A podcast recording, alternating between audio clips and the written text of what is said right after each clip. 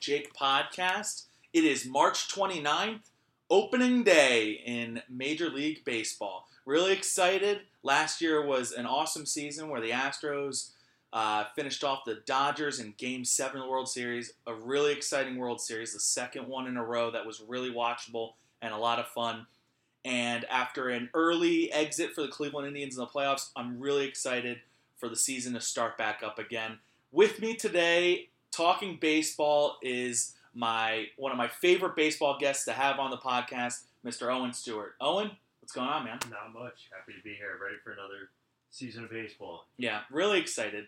I mean, aside from the fact that my Indians fell to your Yankees to end the season, it was a an exciting series, a five gamer. It was like the only opening round series that was worth watching. Yeah. It seemed like. So many back and forth just in the middle of the games too. Yeah, I mean, you know what? Even though there were like two one-sided games for each team, Mhm. then there were two really tight games Yeah. that each team took one, and then Game Five kind of happened where it was like the Yankees took an early lead, and it kind of got a little out of control for the Indians. Their defense really kicked them in the ass this year, but uh, last year. But new year, a lot of new faces in New York. Uh, I got a lot of new faces around the league with free agency being kind of a, a weird one this year. Yeah. I, I like it was so strange to me to see all these guys have to wait for these contracts, and then Jake Arrieta ends up in Philadelphia, Eric Hosmer ends up in San Diego. I don't really know what's Yeah. going on. Yeah, it's an interesting reshuffling. A lot of teams, especially like what these guys got in trouble with was the Red Sox. They did spend, but they weren't going to bid against themselves. The Yankees were not spending free agent wise because they're trying to get under the luxury the luxury tax. So it was like the perfect storm for all these guys. Plus Machado, Harper next year is the super year where you're going to see a four hundred million dollar player. Yeah, So it just all was the worst possible year to be a free agent. You know, it's kind of funny because for the last year, the Indians have been trying to ink Francisco Lindor, and they offered him a $100 million contract, and I believe it was a seven year deal.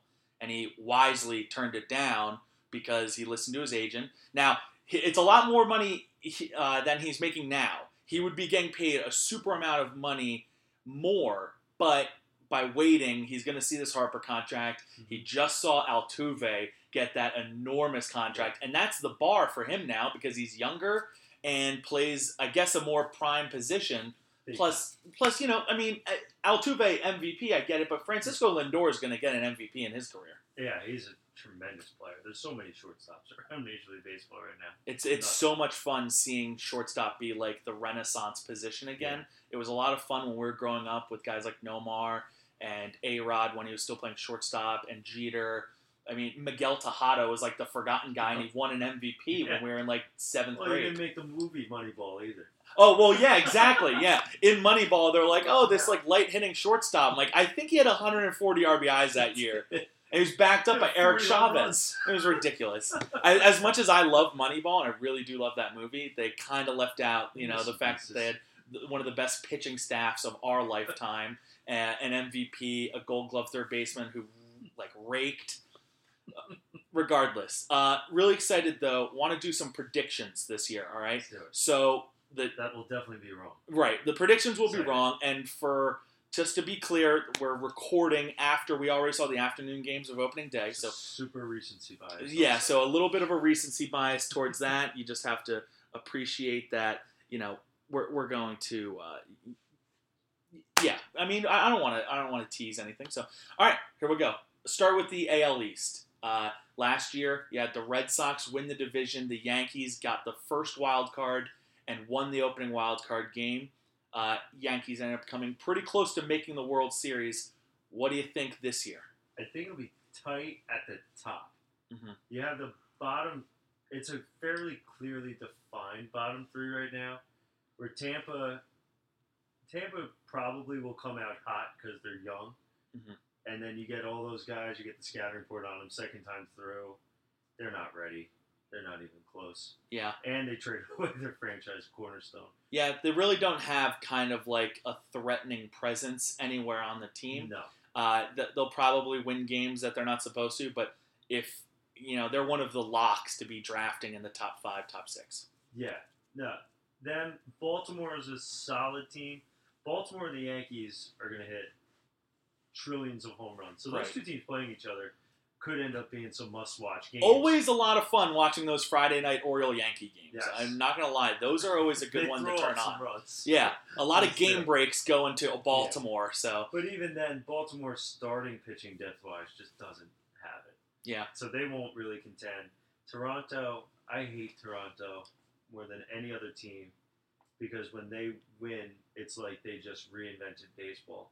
Especially Josh Donaldson. I hate that Mhm. guy more than anyone else. he rubs a lot of players or, or people the wrong way. Uh, I get it. I like his fiery attitude, It's but it, but n- now it's like kind of like spinning a wheel that's not going anywhere because I I think their pitching's a little overrated. Yes. Um, I, I think Marcus Stroman's one of the more overrated players in baseball. He throws a lot of very hittable pitches. but he was the ace of Team USA World Baseball Classic champion. That's fine. That's you know great for Team you can USA. ride that. But we're talking about the AL East, where the AL East is a little Yeah. bit stronger than Team USA right bit. now. Uh, but so I mean, I, I'm with you on Toronto. I think they fall to fourth. I think Baltimore gets third. Yeah. Uh, but it's a clear one-two. How do you see the you know it finishing out? I think with health, I don't know if I actually. I want to say the Yankees will. Okay. The Yankees' back end of their bullpen is so much better. The issue is how much does that win for you in the regular season? Right. The regular season, I mean, your starters can carry you. You're not using your bullpen the way the Yankees use them, the way the Indians use them in the Mhm. World Series Yeah. that year. You can't, or else you'll With a rookie manager too. You know? Yeah, with the rookie mar- manager Aaron Boone, which just from watching what they showed with the camera panning to the dugout, Larry Rothschild and him were talking basically the entire game. So I think really Rothschild's going to be making the calls on the pitching staff, which Sure. is good. Yeah. You I want mean, that. He's going to have a ton of autonomy there. I'm not really sure 100% what Aaron Boone is actually doing. Mhm. I feel like he's just there, and Brian Cashman is kind of like telling him going into games like, "All right, this is the lineup we're putting out. Here's what you're telling them to do. Now go do it. Go on. Yeah. I mean, We're I, I pay a couple million. and maybe that's why they got rid of Girardi I because think- Girardi it has been around the block a little too Yeah. long, and they were like, "Look, we're gonna have a fresh new approach. We kind of want a fresh new manager Yeah. who's gonna do what we want, not really do what he knows works because what he knows works might be a little different from what we're going what's going Yeah, forward." and I think that's kind of where you're seeing a lot of these teams going. I mean, you look at the Astros won the World Series last year with a Yeah. guy who got his first managing job straight out of a front office Good point. and didn't have any respect from those players, but Mhm.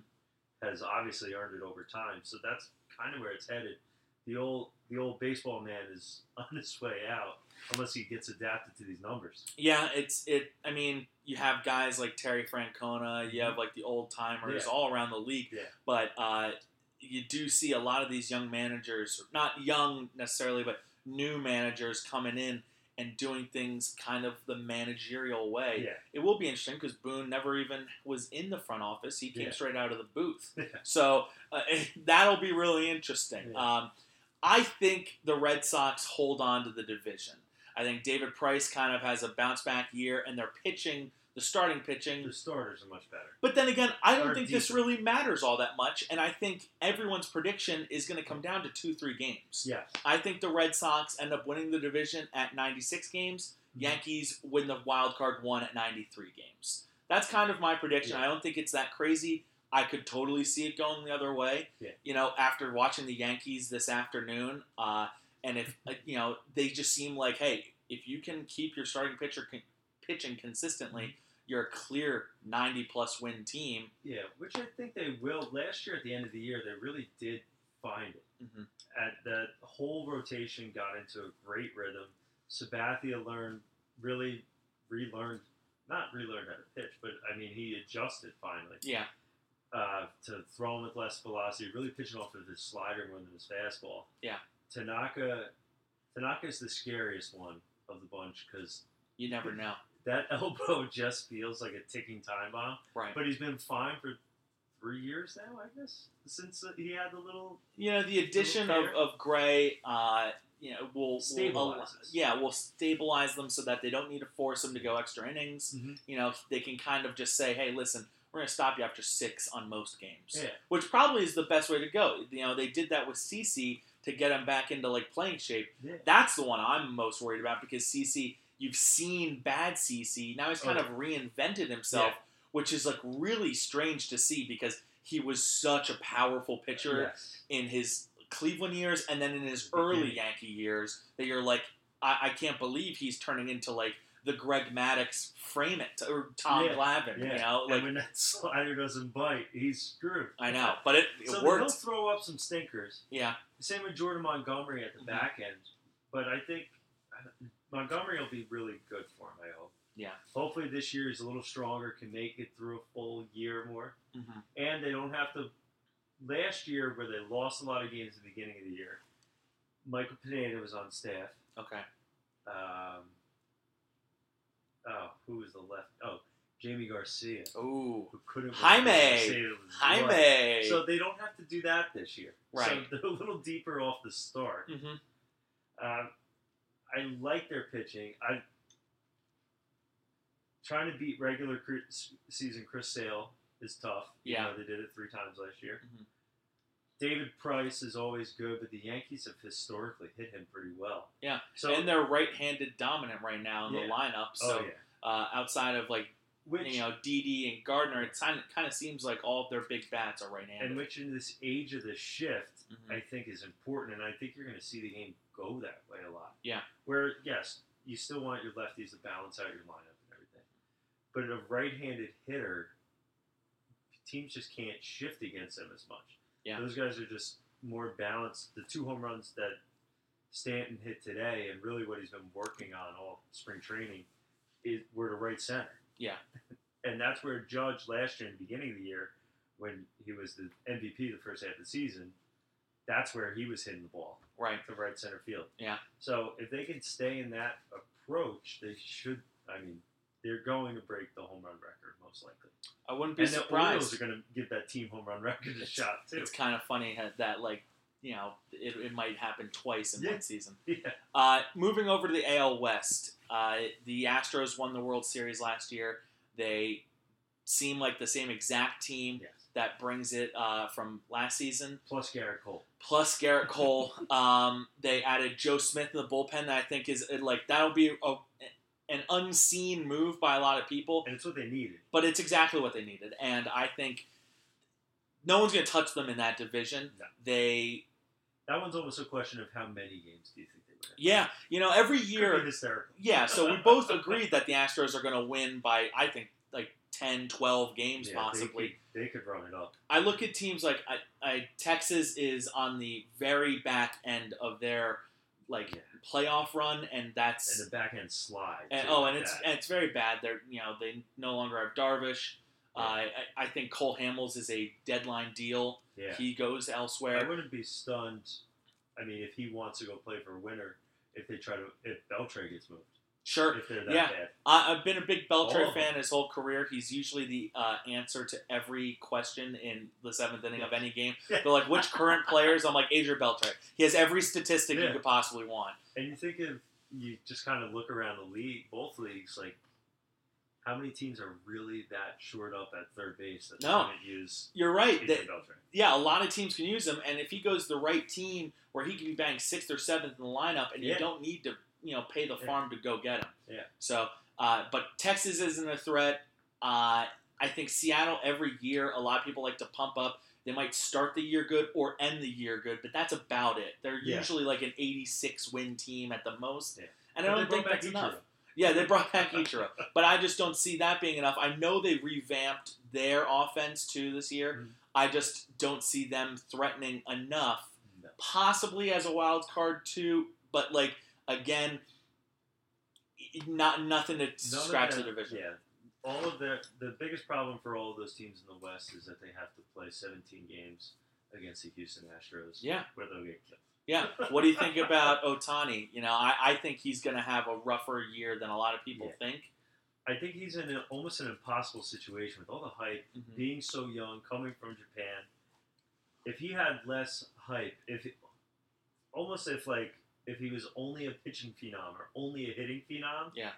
And at his age, they could have started him in the minors, Mhm. let him learn, let him build his way up. Now he's going to have to learn on the fly. Yeah. And we'll see how he does with it. And But it's and, and he's going to the right wrong team. Yeah. like that's that that was the first thing I noticed when he when he picked the Angels. I'm like, they, they don't have a complete team. Yeah. They need to be trading guys like Ohtani. yeah. You know, they don't need to be getting. And I know he's really young, so I, I guess that's Yeah. unfair to say they should be trading a young player like that. Uh, but I just think that they're so incomplete as a team, and they Yeah. have so many holes. they- like they like their best have no starting pitcher wouldn't make the Indians Yeah. rotation. They have no. It's almost like they're building with no plan. Like just dumping a lot of money on him. Mhm. All the money, the Pujols deal set him back a lot, Right. but they have nothing to surround Mike Trout, which Mhm. is maybe that. Well, this is an attempt to surround Mike Yeah. Trout with somebody. I think this will be the start of their rebuild. But like the A's, I think the Angels, like you know, they might make a little bit of noise, but they're not going to be nearly good enough to I make like, the playoffs. I like the A's this year. Okay, all right, go. I think they come off last year. They ended the year really, really well. hmm outscored their opponents finally for the first time in years. I think they surprised some people. I think they're in the wild card chase for a Okay, while interesting. for that second wild card. hmm Uh, we'll get to it when we get to the Central. I don't think they'll play enough weak teams Yeah, uh, that's that's to be able to clinch that wild. depending upon what they card. do in the division. You know, they're going to Yeah. have to beat Seattle. They're going to Yes. have to clean up Yeah. on Texas and LA if they want to make a run. And again, a young team, are they ready to Yeah. do all that It's tough. capitalize on those games? It's tough. So uh, we're in agreement. Astros win the uh, division. Mhm. Uh, I think you know we'll get to the wild cards later. Yeah. Uh, let's do this real quick. AL Central.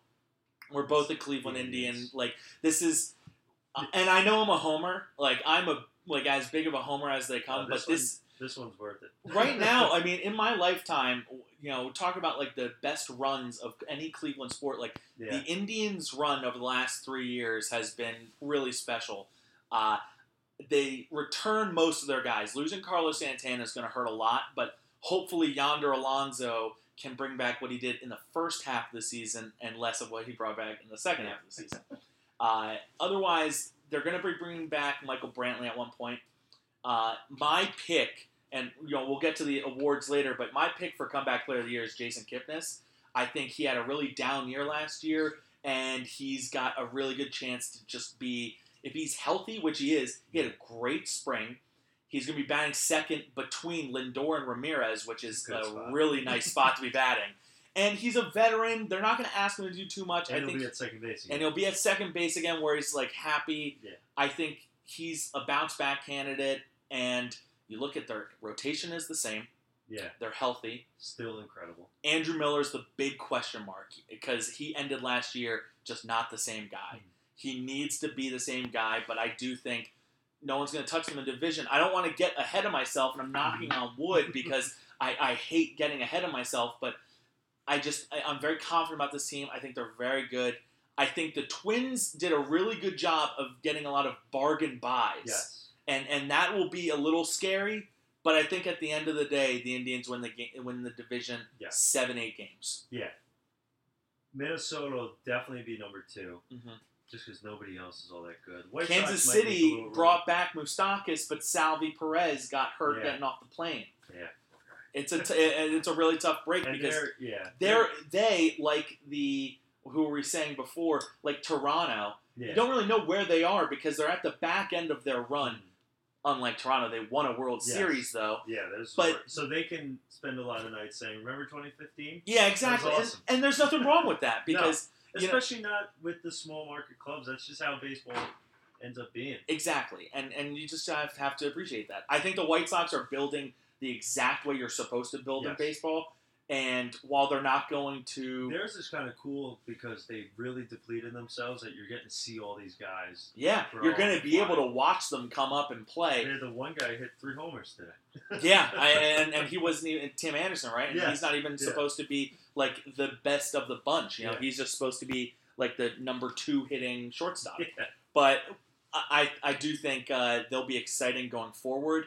Fortunately for the Indians, their window will probably be kind of done by the time the White Sox are ready to like contend. Yeah. So I think they're not going to overlap. And Detroit is kind of a mess. Oh, uh, God, the- like. I mean, Miguel Cabrera even I'm- knows he's like, what am I even doing here? If I'm a Red Sox fan, I look at that situation in Detroit and just go, and we hired that guy? Yeah. Like Dave Dombrowski. And he, it's not like Dave Dombrowski is not doing the same exact thing with the Red Sox. Like, they have a ton of young guys that were there already, hmm and then he traded the rest of the young guys. That's, I mean, it's totally true. It's totally true. All right, so you know, pretty uh, expected picks from the American League. I think National League might not be all that different. Uh, let's go right to the East, talking about a winnable di- or a completely locked up division in the AL Central. Uh, are we seeing any any threat to the Nationals in the East? None at all. Yeah, I, I, I want to root for the Mets. I love Mickey Yeah. Callaway. I like Jay Bruce. I like Asdrubal Cabrera. There are a lot of things I like about the Mets, but I don't see anyone really contending with the the. Nationals. I mean, if they're all healthy and Harvey returns to Harvey, if he can all of a sudden do But we don't even know what again. Harvey is anymore. No, that's though. true. Like he he was awesome before they made it to the World Series, and ever since then he's kind of just been like poop. I'm very excited for these Mets though because somehow within the last two years, the Mets and Yankees totally traded roles. Where Yeah. the Mets are now the old team Mhm. with Brandon Frazier and Adrian Gonzalez. Yeah, it's it's kind of funny that works no out like idea that. What's happening? Uh, I I still think so. I, I mean, not to like completely dismiss the uh, the Nationals winning the division, but I think Bryce Harper MVP candidate. Their pitching Yeah. is just too strong. Yeah. Their lineup is very deep, and while I don't think they're going to be like a World Series team, I think they're still going to win the division. Their challenge is going to be to keep Scherzer under Yeah. 200 innings or 250 innings this year, so maybe he can pitch in the playoffs. So, and I look at like you know the Phillies are a lot of like everyone's surprise pick. Uh, to, you know they they had a rough start today, but I still think they're going to be a lot of fun to watch going forward. They are my third team in in that division. I think Miami and Atlanta kind of fall on their face, but other than that, and there's not much to talk about in the NL East because the Nationals have had it for such a long time. Their team isn't really training changing that much. And I think they know that, and that's such an advantage when you go into the season with that expectation. You can manage differently. Yeah, yeah, big time. Yeah. So, all right, NL East Nationals, NL Central. Uh, the Cubs have been the cream of the crop the last few years. It's starting to get a little more exciting behind them. Cincinnati, Pittsburgh, not really in the talk, but I think Milwaukee could be a little surprising this year. Yeah, they made a ton of moves. A lot of moves. Uh, Very un-Milwaukee like. Yeah, very on Milwaukee like, and that's fine. And if you saw the Sandlot video, uh oh, they're ready. They're they, best friends. They're, they're best friends They're now. So there's something about camaraderie. You know, this reminds me of like the Indians in 2013 about a team that just like, hey, not a lot of people knew a lot about them, but they had something going. Uh, Lorenzo Cain, one of those faces in a new place that I think could really do well. I still think the Especially Cubs will win the division. Big gaps, same type of same type of stadium he played with in Kansas City and had a ton of success at the plate. Yeah, if he stays he healthy, drives the ball gap to gap so well. if he stays healthy, he could be an all star. Uh, you know, and getting an all star is a huge lift for Milwaukee, who was already starting. Doesn't suck. Yeah, no, it doesn't suck. Yeah. Uh, any chance the Cardinals make a run? I don't know much about them, although I know they ended the year with just like a, a pretty strong roster going forward. Yeah, I mean they're still gonna be solid. They're not. I don't think they're near the Cubs, Mhm. and I think Milwaukee's just better than them too. Like Yeah. they're not. They're not a losing team by any means, and they'll win games. They're just not as talented as those other two. So we're in agreement with the Chicago Cubs getting Yu Darvish, having a team that's mostly intact from the World Series he- run. Yu Darvish literally cannot be as bad as he was. No, that's a good point too. He has a you know he has a lot of room for improvement. So I think uh, I think that the Cubs will kind of be the favorite in the National League again. Is my thought. Going over the NL West, I think that'll be the most fun division this year. You have the Dodgers, who lost in the World Series last year, had a chance to win it all, lost in Game Seven. There were some really great games. They return a very good lineup. Uh, Clayton Kershaw, what what do you like outside of the Dodgers in the NL West? Well, Arizona's interesting. See how they can replace the production of JD Martinez. Yeah. Colorado is go, going to be good again. Mhm. They have pretty much everybody back, and they ended up getting uh, Gonzalez back for cheap. Yeah. So they'll be talented. The Giants might just be hysterical to watch and just talk about what they would have been five years ago. Yeah, when we were in college to see how they would have been. You know, Evan Longoria and Andrew And McCutcheon. and they gave guys up for them. Yeah, San Diego's, yeah. San Diego's an interesting one because they brought in Hosmer. They got a lot of their young guys are starting to be ready. A lot of those farm system players, so Mhm. they might be poised to be able to make a run. I don't know yet. Probably not yet. I don't know if they pitch well enough. But really, probably, I mean, definitely Dodgers up top. They're the most Yeah. talented team, and with young talent, which is the scariest part about that. That they're going to be good for a while. I, I, I like what you're saying about the Diamondbacks. I really like them. I think they have a chance to win that division this year. I don't think the Dodgers run away with it. I think the Diamondbacks actually steal it from them.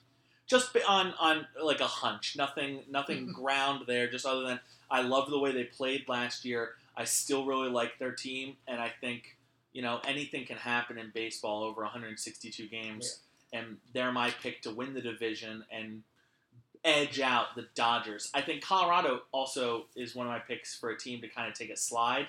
It seems like everything kind of fell in place for them really well last year, and I, I kind of think that kind of like will bite them in the ass this Hmm. year because it just happens that way. So yeah, Those two teams were also out of the playoffs so fast, you kind of forgot they were ever in it. Yeah. yeah. All right, so let's do our playoff predictions. All right, we uh, kind of went through who we think are going to win each division. Who do you think comes out of the American League? For the World Series, Well, you know what? Or- No, let's go with let's go with player predictions Okay. before we pick our World Series. So MVP. Out of the American League, Yeah. Stanton. Okay. He's just gonna he's just gonna have a monster year. I don't know if it'll get devalued because he's in that lineup. hmm Either him or Correa. Okay. I, I think Correa, if when Houston has another monster year, Mhm. Correa gets all the love for it this year. I think uh, those are good picks. Both guys could be, you know, uh, watered down based on oh the rest of their lineup is so good. Uh, I wanted to pick JD Martinez to be the MVP.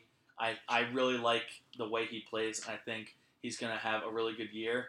Uh, but my pick for MVP is Francisco Lindor. I'm going to be a bit of a homer. I he came in fifth in MVP voting last year, and I think he's just going to continue his meteoric rise. I think the Indians are a great team, and Lindor runs uh, not runs away with the the award. I think he edges it out, and the Indians get their first MVP in years. So uh, right after they get a Cy Young, but uh, Cy Young. And both of us probably fucked up because we didn't mention Mike Trout. No, I know. I mean, and I like I, I get it, but it's kind of like a boring pick to go with them. Yeah, and at some point you gotta your team's gotta win. Yeah, It drives me nuts every year when yes, you had a great individual year, but you did it for a loser. So Mhm. when you were playing, like yeah, teams would pick every you. time it comes to these things, Your I want to pick. as important. I want to pick guys that are going to be on playoff teams. Yeah. So that's that's why I go with that. Cy Young, American League. Who you got? Well, I mean, Kluber is the easy one to go with. Right, he's won two So of if the last four get- years. Yeah. If I want to get interesting, Severino. Okay. I think he developed a changeup over the winter. He's gonna be even better this year okay. and a true bona fide ace. Yeah. Yeah. I mean, uh, he has been showing that he's like, you know, even just watching him today, you're like, this guy is making the next step. Uh, things would go really well for him. He's come a long way. He's come a long way, yeah. Um, you know, you look at Kluber won last year.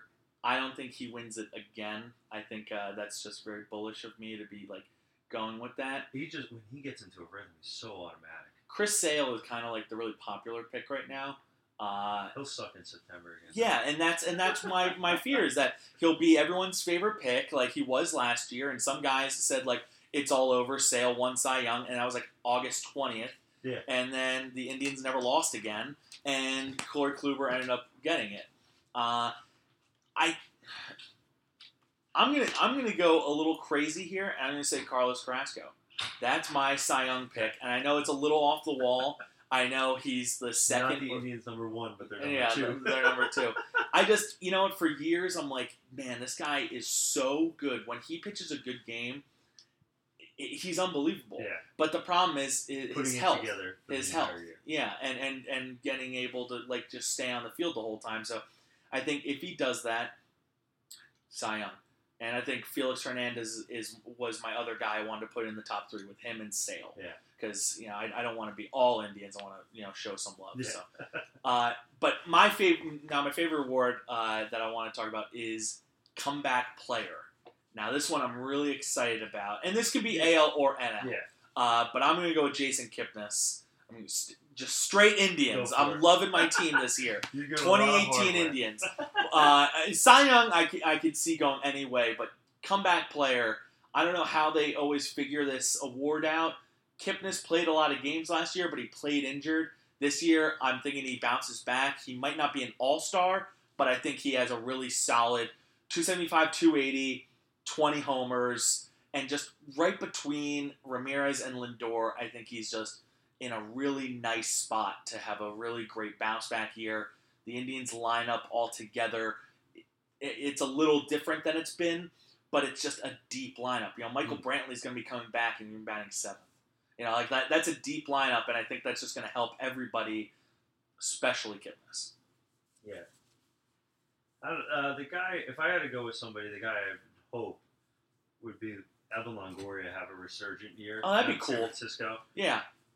I don't think they're going to be particularly good. hmm I mean, we just made some jokes at their expense already. They're not going to be fantastic as a team. They're probably all going to break down, but I think it'd be cool for Longoria to throw together another season where he puts a complete one together. Just because he's been so consistent for so long that last year was an abomination for him. Hopefully. Any any chance David Wright wins comeback player of the year? I would love to see. I would love to see a betting line for how many games David Wright plays this year. Oh gosh, it can't be that positive, can it? Could it be Like could the four? line be six? Uh, if we made the line, it's five. There you Oh, go. man. manager of the year, American League. What you got? Uh, uh, let's see. American League. We got Hinch won it last year, right?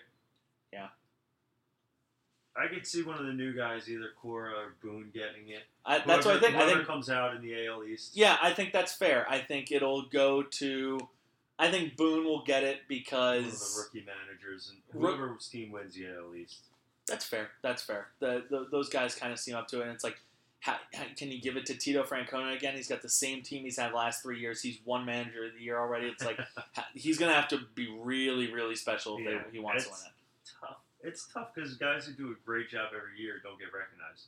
Like in the NFL, Bill Belichick isn't getting coach of the year No. every year, even though everybody knows he's the best coach. LeBron James is probably never going to win MVP again because he's just set such a high bar for himself, like Belichick Yeah. with coaching. It's like, okay, I mean, this is how it works now. Like, this is what I do. This is what you expect. Yeah, And people, yeah, exactly. to be, to win MVP, you have to wow people. Mhm. And if you wow people every day, they're kind of like, yeah, I love it, but they don't even consider you for those awards. Yeah. Okay, switching gears to the National League.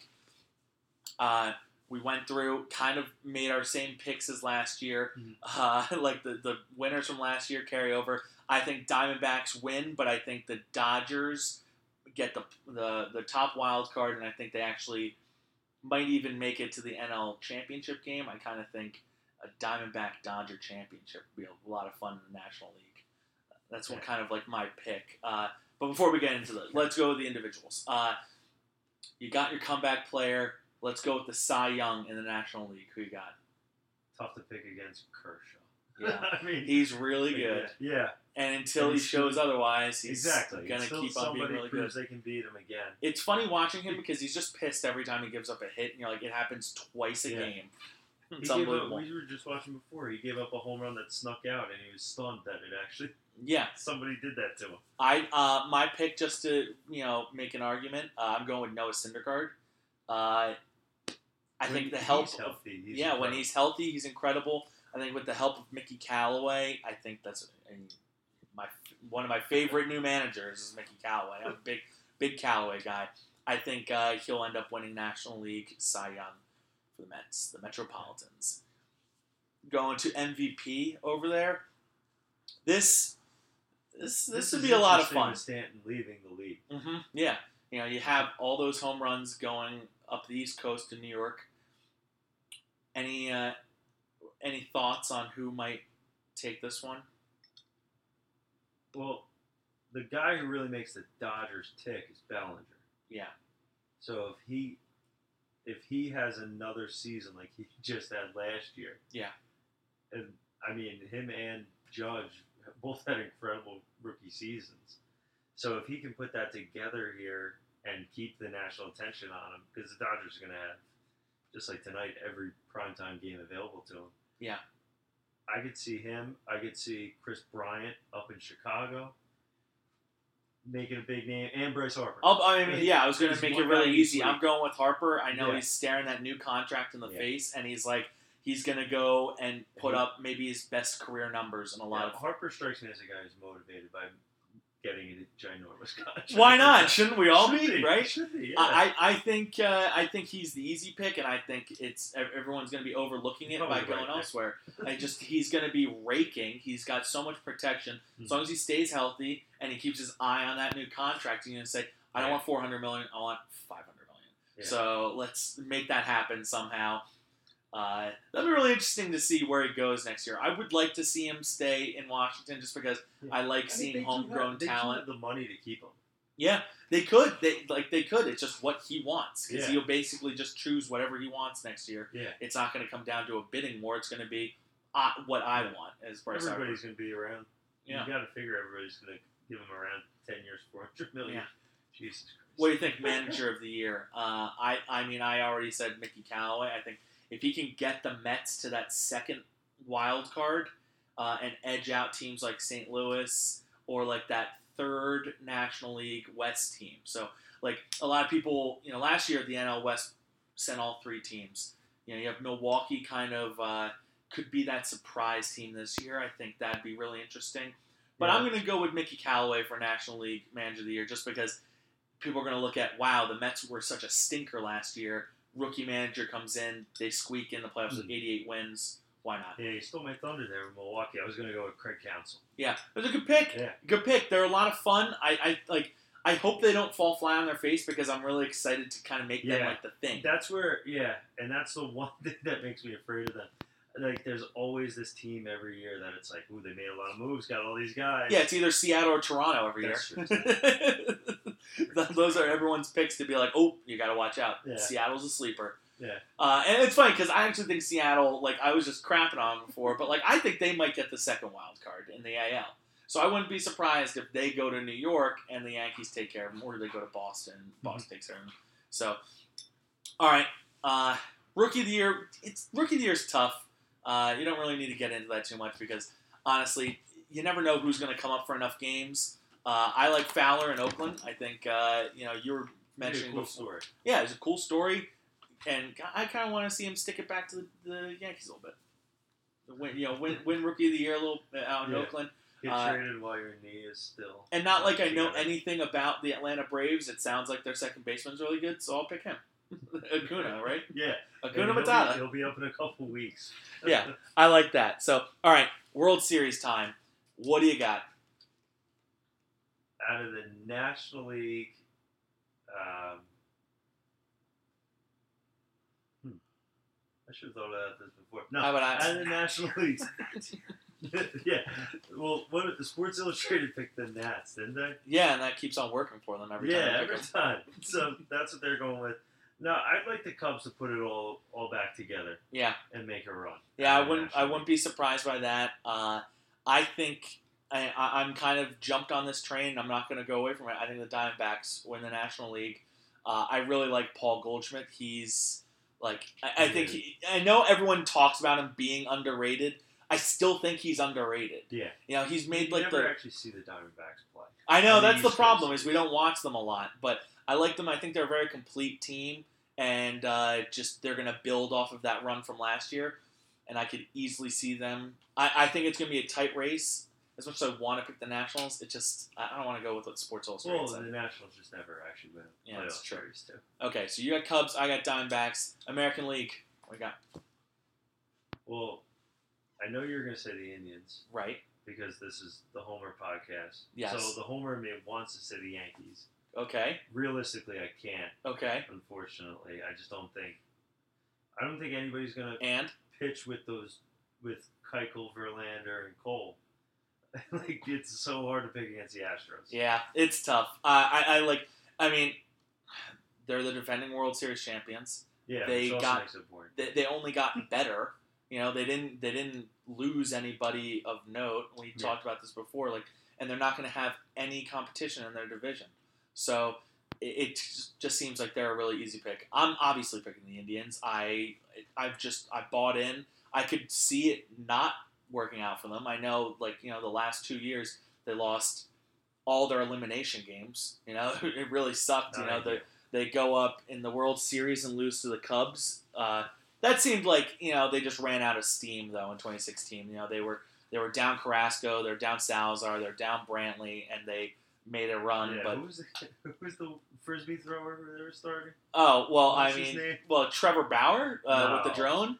No, no, no. The guy who literally threw like frisbee sliders, Oh, um, like righty who barely broke eighty. uh, well his name is Josh Tomlin, and That the guy is the man.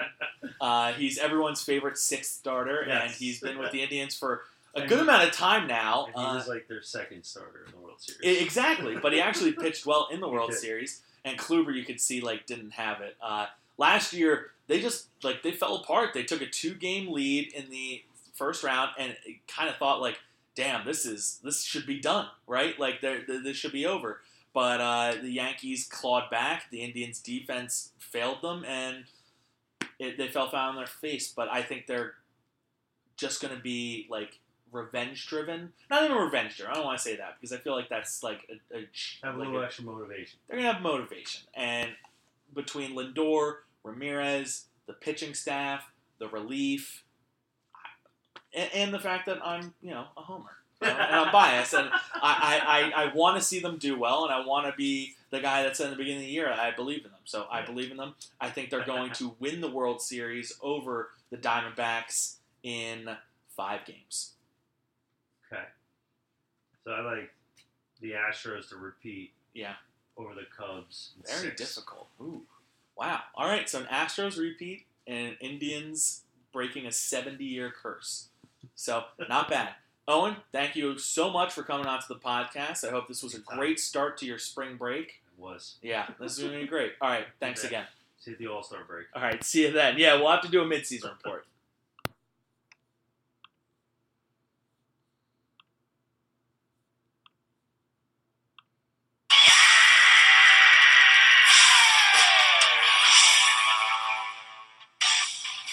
All right, and big thanks to Owen Stewart for joining us for the baseball preview podcast.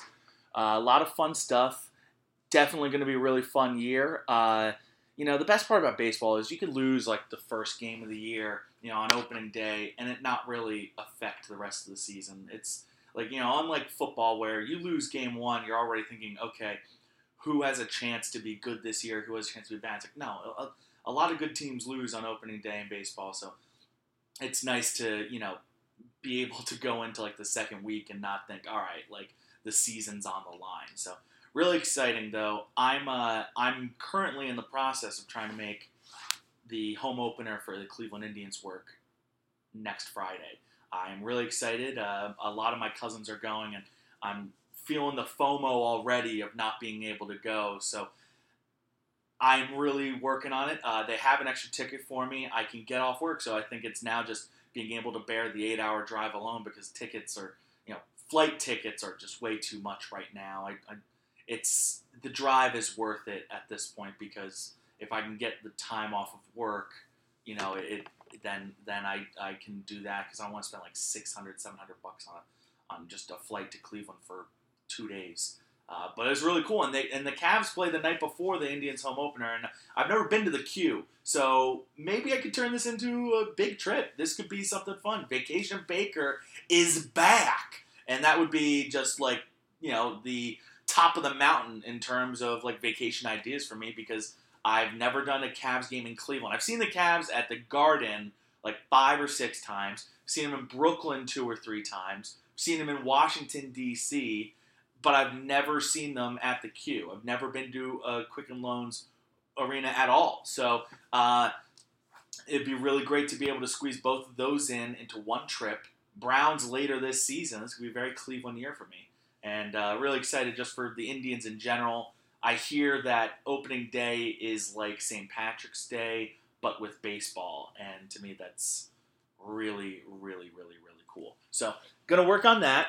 But uh, before I let you go, you know what? And and to inspire my top five this week, I wasn't gonna do it. I was gonna hold this uh, just to just to the baseball preview and the rant, but to do a top five this week, I'm going to use the Indians inspiration. All right. So, my top five of baseball game activities or what have you, I want to get your opinions as well before, uh, you know, so you can comment down low for that. But my top five for baseball game activities this the first one number five is a bit cleveland centric it's but you can take this for however whatever your home team is the john adams beat of the drum you know, you go to a Cleveland game or you watch an Indians game on TV, you can hear a drum going on in the background right before the pitch goes. Kind of late in games, he saves it for. And, know, I just think it's a really cool home factor. You know, a lot of places have a different, like, home cheer. Like, the Yankees do their kind of like bleacher creature thing that they love so much. Uh, the Braves have, like, the tomahawk, uh, chop and I'm sure there are a lot of others that I don't know of. A lot of other like traditions in the stadium. You know, Wrigley does their whole "Take Me Out to the Ball Game" where they have celebrities sing it, uh, and, and, everybody's got like a different song. You know, a victory song like "Go Cubs Go," or uh, I think the Nats have a fun one now. But uh, you know, to me, it's it's whatever that home flavor is, whatever that home cooking is. And for the Indians, that's John Adams. Uh, number four, ballpark food. This is, I mean, this is a clear number. Like this could easily be number one. There's nothing like getting like a like just cheap dirty water dogs at the baseball game.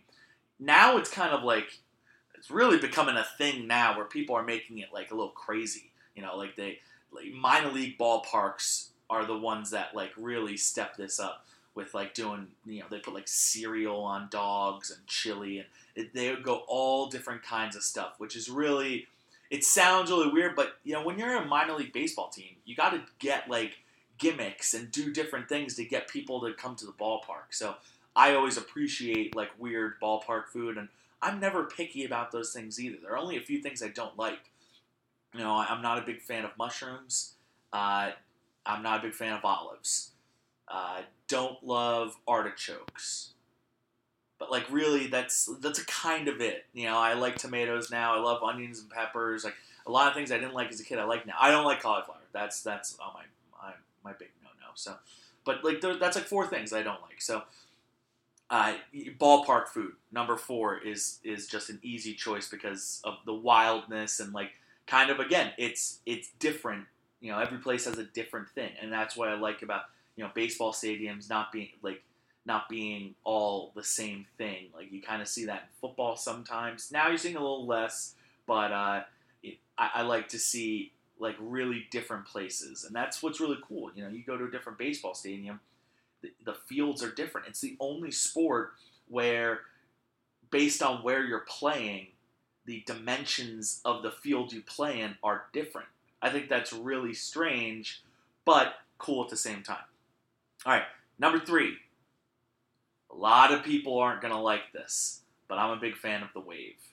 There is nothing wrong with while your team is pitching to do the wave while you're just chilling in the seats. Baseball is a three hour game, it's a long game, and most of it is spent not doing anything. The wave is perfectly fine. Uh, I don't want someone to force me to do the wave. I don't want a guy to be super aggressive and yelling at people to do the wave. It should feel natural, but I'm a big fan of the wave. You know, this could be at a lot of different sporting events. Really, not football. Football is like the one thing where a wave isn't a thing because you know it just isn't. While your team's on offense, your team's on defense, anything can change at this, you know, at, at a moment's notice. And I know that can happen in baseball too, but baseball is just a really long game, and you gotta get through it. And the wave is a really fun thing. So if you don't like it, eh, I get it, but whatever. Number two. Now this was this goes back to my favorite sports sounds, but the crack of the bat combined with the crowd pop after. I'm a big like moments type of guy. And I love any time you have like something that just is like, you know, sends shivers down your spine, gives you goosebumps, or like just gives you that feeling of like, oh my god, oh my god, that's awesome. Uh, I love those. I love that in sports. That's why I like rooting for big upsets and buzzer beaters in the NCAA tournament.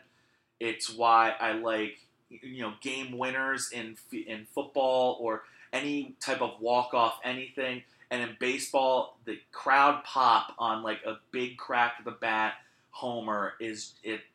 I, I'll admit I watch like YouTube videos of it, like the Manny Ramirez one at, at Fenway Park that everyone knows. That's a good one. Uh, Rajai Davis in the World Series for the Indians in Game Seven to tie the game. That one is is an all time fave. That one just I almost knocked over the couch when that happened, and it's one of those things where you just like you shiver, you, you, you get goosebumps everywhere, and to be at a game and hear that. Sometimes it takes hearing the bat hit the ball to know if it's a home run or not. You know, sometimes I see the ball go in the air and I think like, oh, oh, it's a home run, and then I like, wait a minute, no, it's just literally a pop fly to short uh, center field. So not usually the case, but if you hear it and like you hear that like great crack, and then you see it's in the air, like this might be it. This is it. All right, number one, my favorite thing about going to the ballpark is definitely, uh, you know, a little to get a little sentimental, like the memories and the tradition. I uh, everybody's got their stories of like the first time they went to a baseball game. Usually, baseball is the first game like as a kid you break into and you get to. Uh, whether it's like little league baseball or like even going to a game, it's the first game you uh, you get to go to. You know, if your if your dad's going to bring you to a game, it's usually not going to be a football game. Baseball games can be cheaper. Uh, it's kind of like a more tame environment because there's not like a ton of tailgating and stuff. And I can remember my first game going to Cleveland. I have a picture of it with uh, my grandpa and my cousin Jimmy too, which is a, a great picture. And it, it's just it's it's one of those you don't even have to love baseball to really appreciate going to a baseball game and, and having that whole tradition and family surrounding of it. And I, I think that's really special, and, and that's something that everyone should look forward to having that type of moment. Uh, you know, if I go to the game next week, which I'm, I'm gonna go, I'm, I'm, I'm gonna make it happen. Uh, you know, I, I, have two cousins that have young sons, and I asked them if they're coming. They're like, no, no, no, no, no, no, no, no, no, no, no, no, no, no, no, no, no, no, no. And I was like, wow, okay, all right. And I, I didn't realize this was that type of environment, but uh, I, I, I can. And and then when they explained that it was St. Patrick's Day, but with baseball, I was like, okay, that's not something you want to bring your one year old or your, you know, in, in Brian's case, like you're one month old. So I, I don't know these things. I don't I don't babies. What well, I don't know. I mean, who am I to say how old a kid should be? But uh, but I do see them in the future taking them to baseball games and, and, and how much they're going to enjoy that. I know that that's something that they'll enjoy, and that's something that everybody enjoys at some point in their life. And it's my favorite thing about going to the baseball game is creating those memories, creating those traditions, stories, pictures, whatever it may be. Really excited for that. And that's my top five baseball game experience uh, details comment on my uh, on my feed. What do you think? What am I missing? What's great about going to baseball games? What's great about your baseball team? You know, if you're a Mets or a Yankees fan, what do you love about going to the game? Uh, is it like a certain bar you like going to there? Is it a certain memory you have? Let me know uh, in the comments section. Uh, tell me about your favorite baseball game experiences. Uh, all right, before I go, I want to end on one little rant. And uh, at first I was wanting to make this the whole episode, but I feel like that might be getting a little ahead of myself. But recently in the NFL, Odell Beckham Jr. trade possibilities have been coming up. And I want to kind of get ahead of this. I know a lot of people have been talking all week, but I want to address this. You know, take my opinion out of it, the facts only. I, I we want to discuss Odell Beckham. All right, so going back to OBJ's college days, he was a superstar wide receiver that, to be honest, when he was getting drafted, I really wanted him.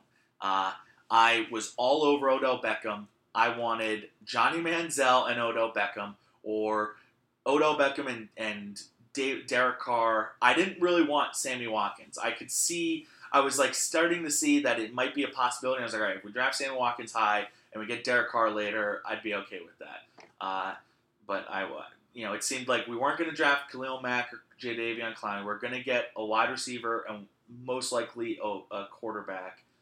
And that didn't exactly happen. We drafted a corner that was one of the worst picks ever, and Johnny Manziel, which everybody knows Johnny Manziel by this point.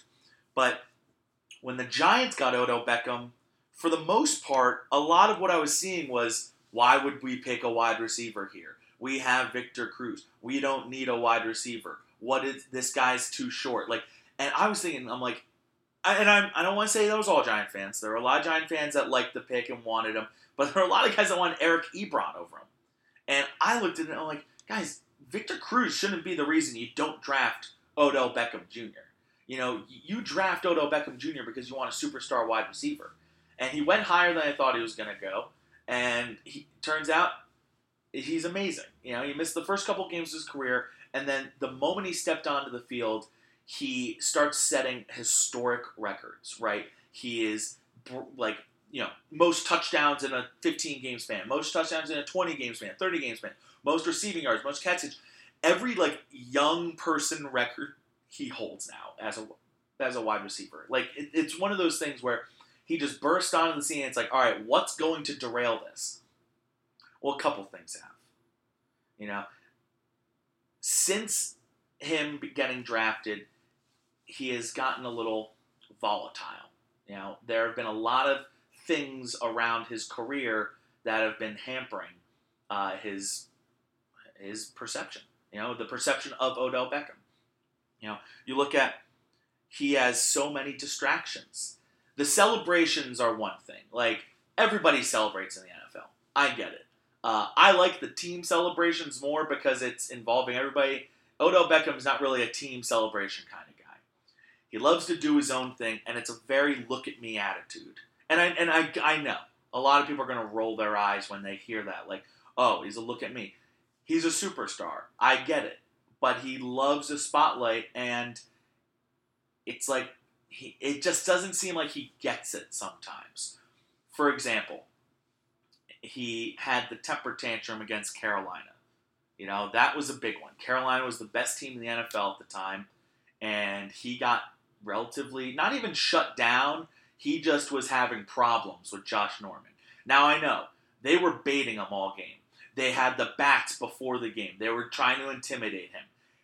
But guess what? It worked. You know, like you're not supposed to let that work. You're supposed to go out there and do your job and beat them and let that talk. And then after the game, when people are saying like, "Hey, you know, like what was going on with that?" and be like, "I don't know, but whatever it was, it didn't work. We won the game, and uh, I, I beat the shit out of them."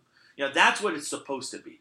But instead, Odell started multiple fights during the game, was swinging at Josh Norman. He did exactly what Carolina wanted him to do. And this doesn't happen a lot in the NFL. You see this type of behavior once every couple years or so.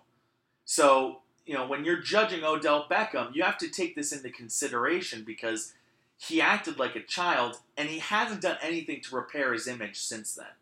Since that time, he's had a lot of different type of meltdowns. He had the punching the kicking net and it fell back onto his face. I made a very funny video and he made some jokes about it and haha because it ended up on the back page and all that stuff. But later in the season, when he had like a touchdown against the Packers, he goes over and he hugs the kicking net. Now, that alone doesn't really bother me. I get it. Haha, that's very funny. But like he was a like by himself doing it, which means like he knows that the cameras were on him. Uh, and I know he was doing it for the cameras. If you don't think so, you're you're lying to yourself. But the big thing that bothered me was they were still losing, and it was late in the game. They were going to lose that football game, and he's there doing this like me first attitude. And to be honest, I don't get that. Like, if you're that type of player where you think, okay, I just scored, here's my moment to go shine, like celebrate in the end zone for a couple seconds, and it's hard to like be like, you know, take it really too seriously. But like if you go like, all right, your moment's over, and you go over and you hug the kicking net while basically the Packers are kneeling on the ball and about to beat you early in the season to get your like second or third loss, like it's one of those things where it's just like, wh- where's your head at? You know, and and and, and if you think that's me overreacting, it's not. It's where is your head at in these types of situations?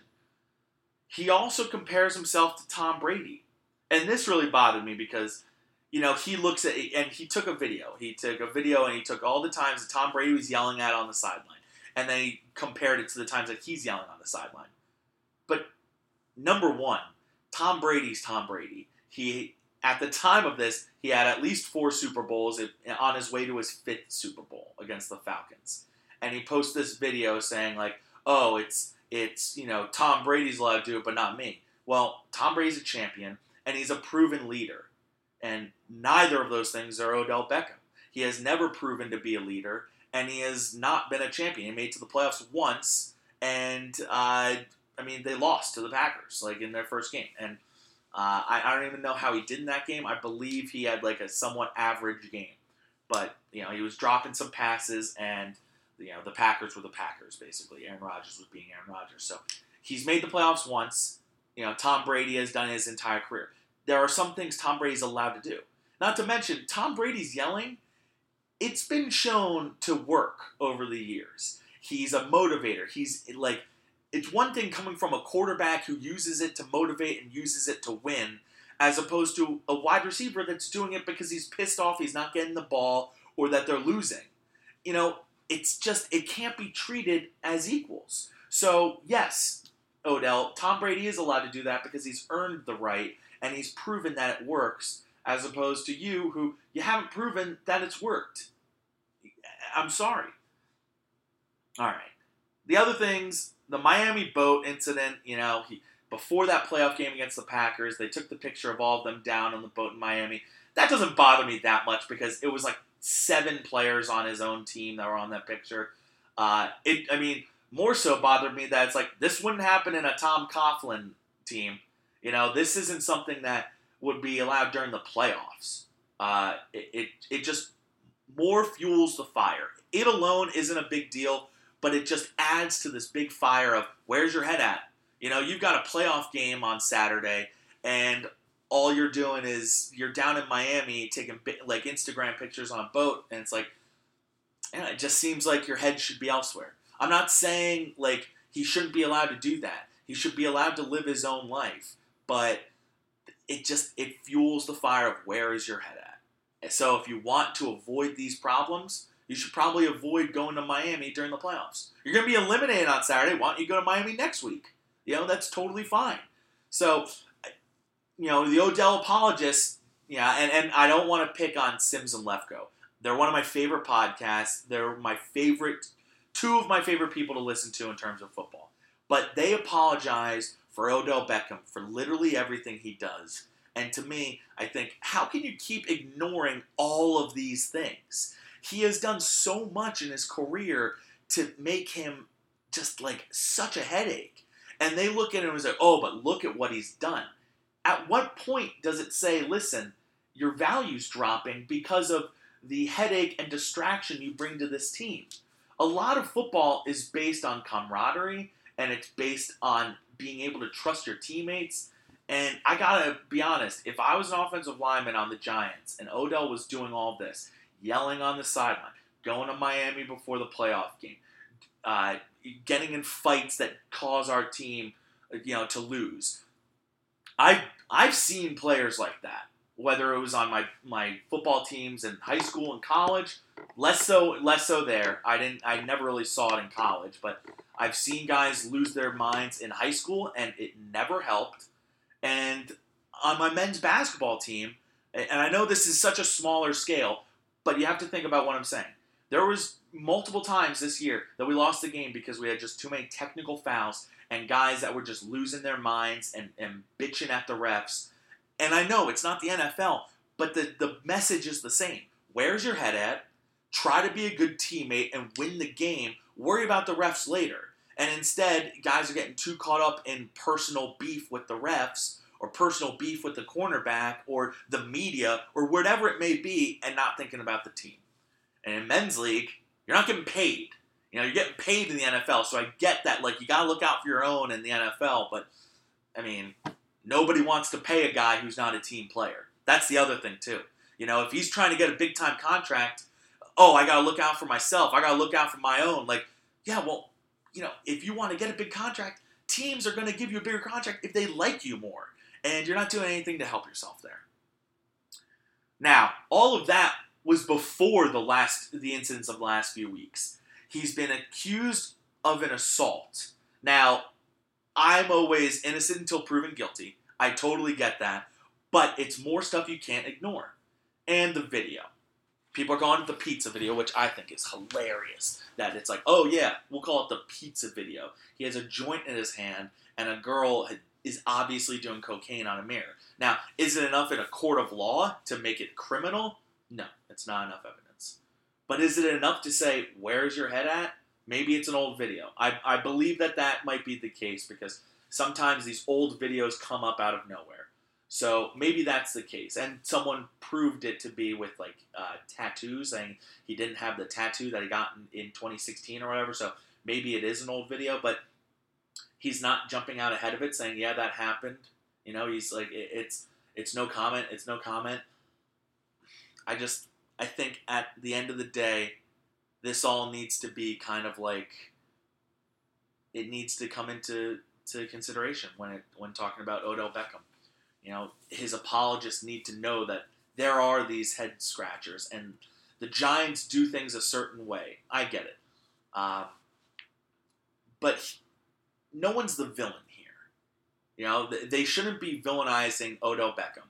And we shouldn't look at the Giants and say, wow, look at the way they're treating Odell Beckham. I hate when people say that. It's like, Odell Beckham has done this to himself. You know, this is all self inflicted things. Now, he's holding out for a new contract, and there's talk of trading him. A, if you want to hold out, you hold out. I don't like when, I wouldn't like my teammate holding out, but at the same time, you know, you've seen it from other players. And now you've seen Ryan Shazier's possibly career end on his rookie contract, where he's not making as much as he's worth. If Odell Beckham believes he's worth more, okay, I get it. Hold out and get your money, especially in a contract year. Uh, I was always under the belief that when you sign a contract, you should honor that contract. And when you're a free agent, you get a new contract you get to sign. And that's great. You signed the dotted line saying, I will play for so and so for so and so for making this much on this much on these days. So to me, I think it's a little bit going back on your word when you get a new contract, but that's kind of the, the way businesses run in the NFL. So I'll, I'll ignore that and just say, listen, if you want a new contract, hold out and get your new contract. You know, it's not going to help your image at all, but I get it. You're looking at these injuries. He could have been even more seriously injured in the preseason. You know, he had a nasty injury nasty hit from uh, uh, Brandon Boddy-Calhoun, where he got hit like a right around the knee, and he like limped off the field, and he threw a bit of a like fit in the hallway leaving, and I mean he ended up like playing the next game anyway or whatever, but then the ankle injury came up after it, so. I mean, and that's another thing too. It's like it, it just seems like he's always, you know, operating in front of a camera. Uh, but whatever. So this all goes into the consideration of Odell Beckham. If you're the Giants, don't trade him. Give him his contract. I know he I know he's going to get overpaid, but you know what? That's the that's the world of the NFL. He should be setting the market because he's the most talented wide receiver. He's that good. If he's healthy and on the field, he is the only way the Giants are competing. So if you're for real about this whole we're going to give it a shot with Eli until the end of his career, then you can't trade Odell Beckham. Because if you trade him, I know you're getting picks, but you're not going to get enough to compete now. You could still draft Saquon Barkley at two, have Odell Beckham and Eli Manning. That could be your case. Everyone knows that I want the the Giants to draft, draft a quarterback because I just think it's I just think it's more important uh, to be thinking about your future. You know, if, if you're going to trade Odell Beckham, you should most definitely be drafting a quarterback at two. No question. That should be like the first thing. All right, we trade Odell Beckham. We got two first rounders or, what, or whatever the price is, three total picks, quarterback at two. Take Josh Rosen, take you know, and use those other first round picks to parlay into more first round picks. Get some talent, get some youth. But I mean, I don't think you should trade him because you're only going to regret. You're only going to say, "Damn, he's friggin' awesome." He's like, "Why did we get rid of him?" And it's very doubtful that guys like Calvin Ridley or any of these rookie wide receivers are ever going to match him in the NFL. So don't try and do it. Just give him his contract, swallow the big money, and try and develop young talent that you can build around this core if you're serious about this whole Eli thing. So, and I mean, I don't want to be like the anti Odell podcast because I actually think he's amazing.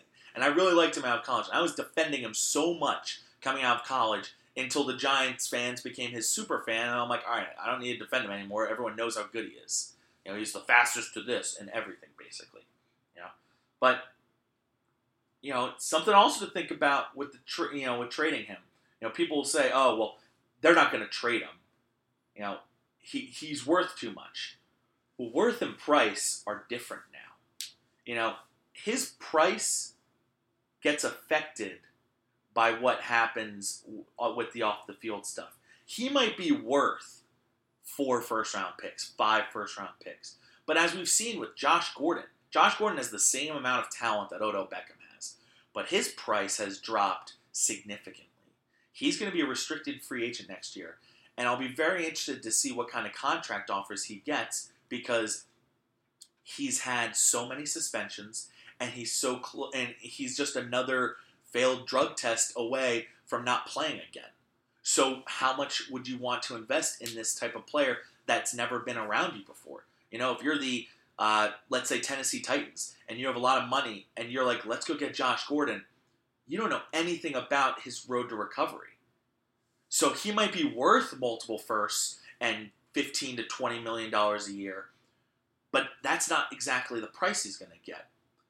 You know, uh, Ryan Shazier, when he comes back one day, People aren't going to give him the contract that he might be worth because his price has gone down because of his injury history. This is the same for Odell Beckham.